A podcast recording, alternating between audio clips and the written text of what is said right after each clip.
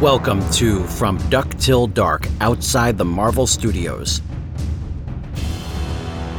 an audio celebration of the films based on Marvel Comics characters released before and during the Marvel Cinematic Universe. Enough said. Face front, true believers. This is George Soroy, and welcome to the latest episode of From Duck Till Dark Outside the Marvel Studios, a celebration of all of the Marvel movies that were released in theaters before and during the run of the Marvel Cinematic Universe. And tonight's episode is one that I've been anxious to talk about for quite a while because there was a lot that was going on behind the scenes, and there were a whole lot of interesting choices that made it on the screen. And that would be the 2007 Sam Raimi film, Spider Man 3. Now, a lot of you are obviously have uh, some very strong opinions about this one, and I can definitely understand why. Back in back when this film was about to be released, actually like about the year or so like before it was released, we were we were given some amazing promotional materials. We were given a truly iconic poster of Spider-Man in the black suit, his head down on a rainy on with rain pouring down on him, perched up on top of a church. Now, those who understand the the, the comics, those who have, are familiar with the character and the history and everything, know that that is the moment when Peter will try to get the suit off and is able to succeed thanks to the church bells that are going on. And so wonderfully pivotal moment and it's it, was it was rightfully put in to the teaser trailer and the trailer that followed the main trailer that followed there was a whole lot that was going into this but it turns out that this was a character that Sam Raimi did not want to cover. He did this strictly because Avi Arad, the producer of the film, was really pushing him to concentrate on Venom. And while Sam, while Sam wanted to focus on Sandman. And and obviously he's got the history with Sandman. Was, Sandman was uh, was a character that came around in the 60s, so he was familiar with that character. Meanwhile, Venom was someone who came about in the 80s, and Sam was not familiar with him, and therefore didn't really have any sort of real attachment to him, and wasn't 100% locked into that character. And unfortunately, it shows in, in the movie. But it was it was a def- it was definitely an interesting effort to get him up there because I mean at the end of the day you want to give the audience what they want and Avi was right in that sense that this is the time to bring out Venom. Unfortunately, Sam just wasn't wasn't a big fan. And because of that it it suffers. The whole movie like unfortunately suffers. And so what we got instead was a lot of Venom kind of pushed to the back. They didn't even they didn't even show Peter actually getting the symbiote suit put on him, or the symbiote suit actually like attaching itself to him, until almost an hour into the movie. And by then, we had gotten quite a bit of drama that was going on. And it seemed like it was very much like an afterthought for Sam. It, he was definitely playing it like it was an obligation.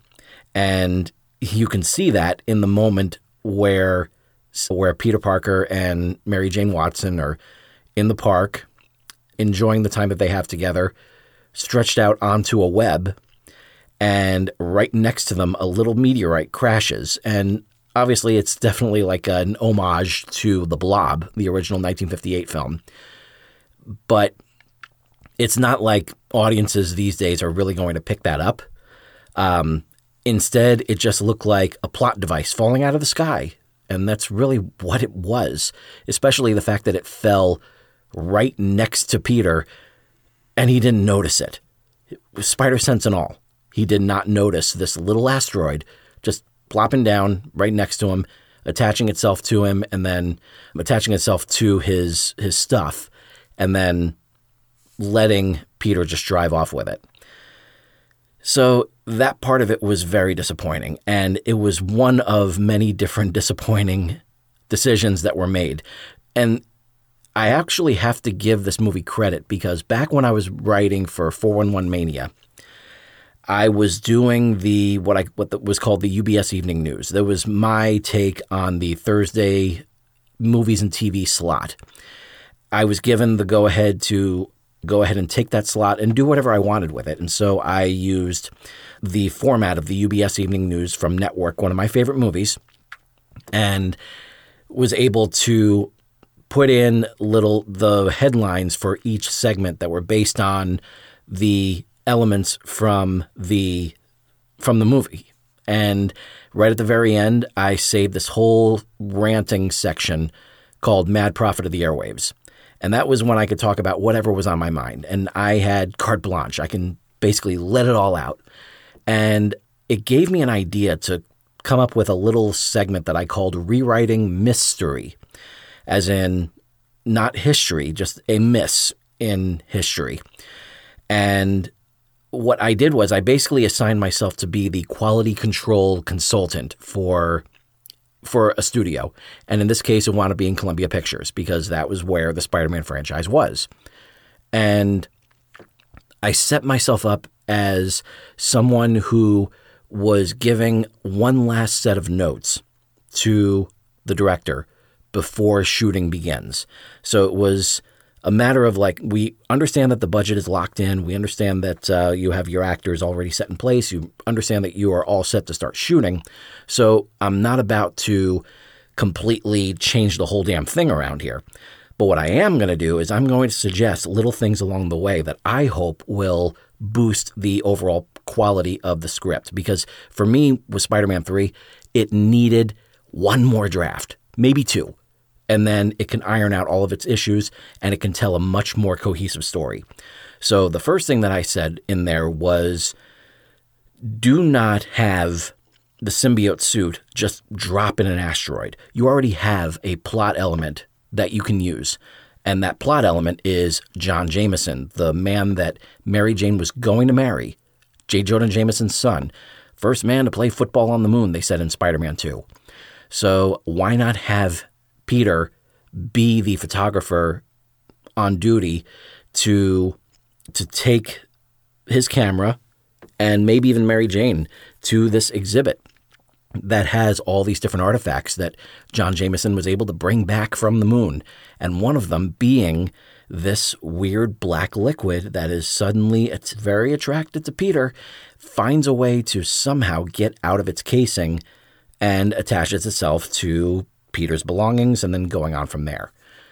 That to me creates a much more active role and something that something that that allows allows things to be not so not so coincidental, which is one thing I can't stand. And so I said that definitely keep the whole animosity between Harry and, and Peter. It's it's going very well. I was even into the whole amnesia element. Now, granted, I wasn't at first, but it was when I found out that the amnesia element is actually something from the comics. It's something that Harry deals with off and on. I I was much more forgiving. I was like, well, if they're going to take something from the comics and that's in the comics, why not? So I bought that. I was fine.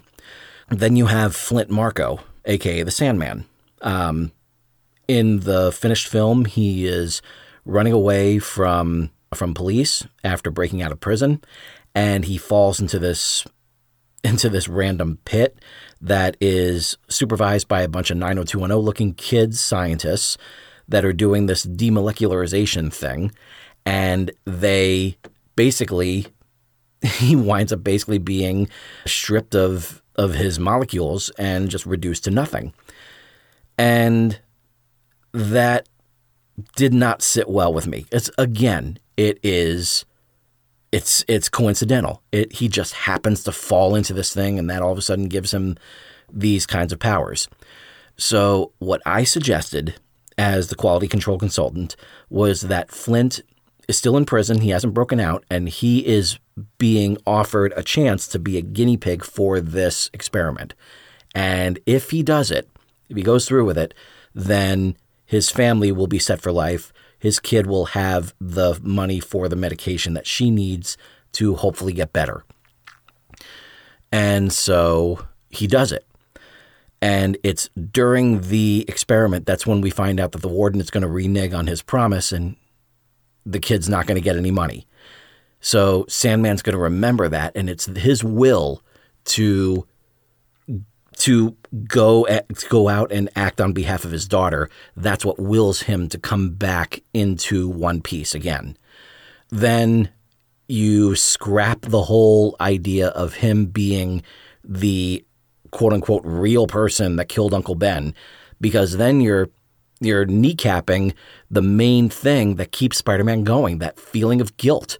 So keep that going because you don't want him to go through all this and only to be told, "Oh, well, nothing you weren't going to be able to stop it from happening anyway." So, and granted, at the very end, when they were talking about it and everything, and Flint was stating his case, um, Peter still could have done something to stop it, but at the same time, it was just like it was so so contrived that it just it did not work. It was so much extra jumping through hoops that was not needed. It needed to be as plain and simple as possible. Peter had a chance to stop a criminal. He did not. That inaction caused a loved one of his to be killed. Boom. There you go. You do not need that extra. This is the man who killed your uncle. So that was a real letdown. So I would take that away. But instead of Peter wanting revenge for the death of Uncle Ben against the Sandman, instead, you take that whole section that has to do with that that crane that put Gwen Stacy in danger. And which was really stupid anyway, because that's again, it just happened to have cr- caused this problem just one thing after another. It was just so damn contrived. Like, I mean, just thinking about it right now just really pisses me off because it didn't have to be this way.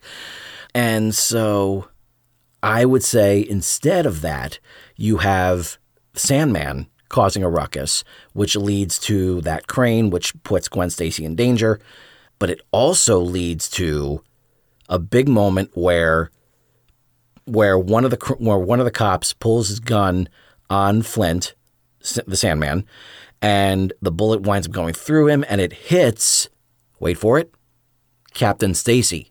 Remember, James Cromwell is in this for like a few scenes, just to be Captain Stacy, and they do nothing with him.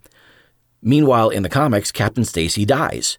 And we later see in The Amazing Spider Man about five years later that, yeah, Captain Stacy dies. So why not keep that going? So Captain Stacy, yeah, he dies.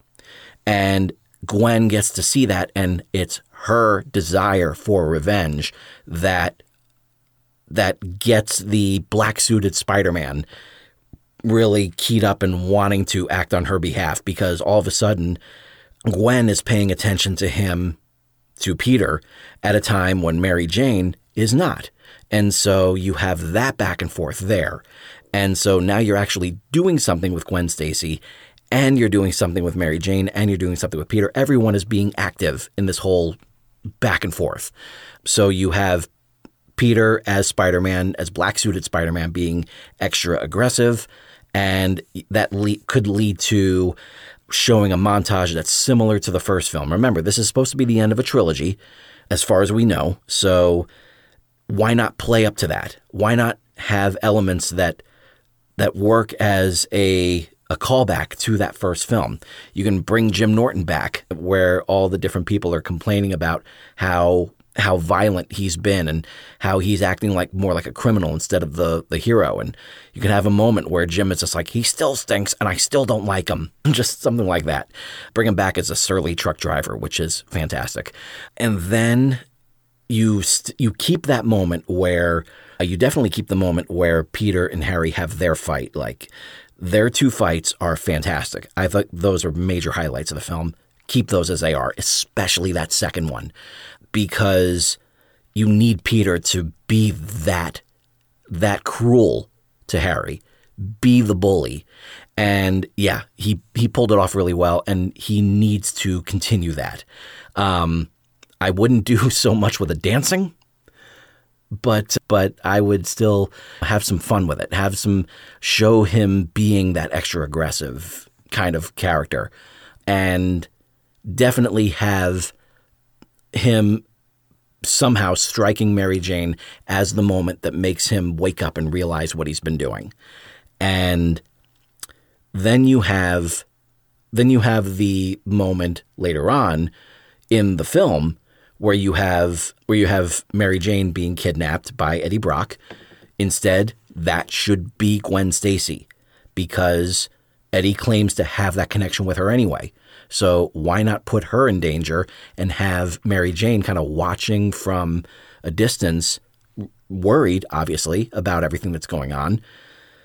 Because when it comes down to it, the way Mary Jane is handled in this one, once she's saved, then that's pretty much it. So put Gwen Stacy in a situation where she just might get killed the way that she does in the comics have a moment where Venom is the one to do it. And that kind of like maybe that can wake Eddie Brock up a little bit to realize what he's done. And all of a sudden you have that element. Now all of a sudden he wants to get rid of get rid of Venom. And but then at the same time you have you still have the Harry Osborn element of Harry coming in. But here's the thing. One of the things that really really upset me in the when it gets when it gets to the climax was how the Harry's butler out of nowhere just says like I dressed your father's wounds. He died by his by his own glider. You should definitely pepper in moments throughout there where the butler is trying to say that to Harry and Harry just keeps on cutting him off or raising the divider in the limousine or whatever. Just something that shows that he wants to say it and he tries to say it, but he just can't. And then finally he just does it. So that way you have something that's there, that's already there, and it's not just sprung up out of nowhere and that shakes like Harry up. That would that would get Harry into action. The fact that he finally listens to the man that's been trying to reach him for so long, and then all of a sudden, that gets his that gets the gears turning, and that gets him moving over to assist Peter. I definitely like the fact that he dies in the in while saving him, and I liked how the very end of Venom was handled. So it there's a lot that I that I enjoyed in this, but I also feel like this really could have been something really great. All it needed was just a couple more rewrites. And I would really like to hear uh, your thoughts about Spider Man 3. It's a very controversial film in which it was the lowest rated, the worst reviewed of all of them, but yet it wound up making the most money. So Avi Arad was right when it when he said it's time to bring in Venom. It's just a shame that we had someone who wasn't a fan making it happen when there were so many other people that could. So I'm interested in hearing your feedback. Just please go ahead and check me out on my Facebook page at facebook.com slash from duck till dark. And until next time, this is George Soroy saying to all of you, ever upward and Excelsior. I'll see you tomorrow.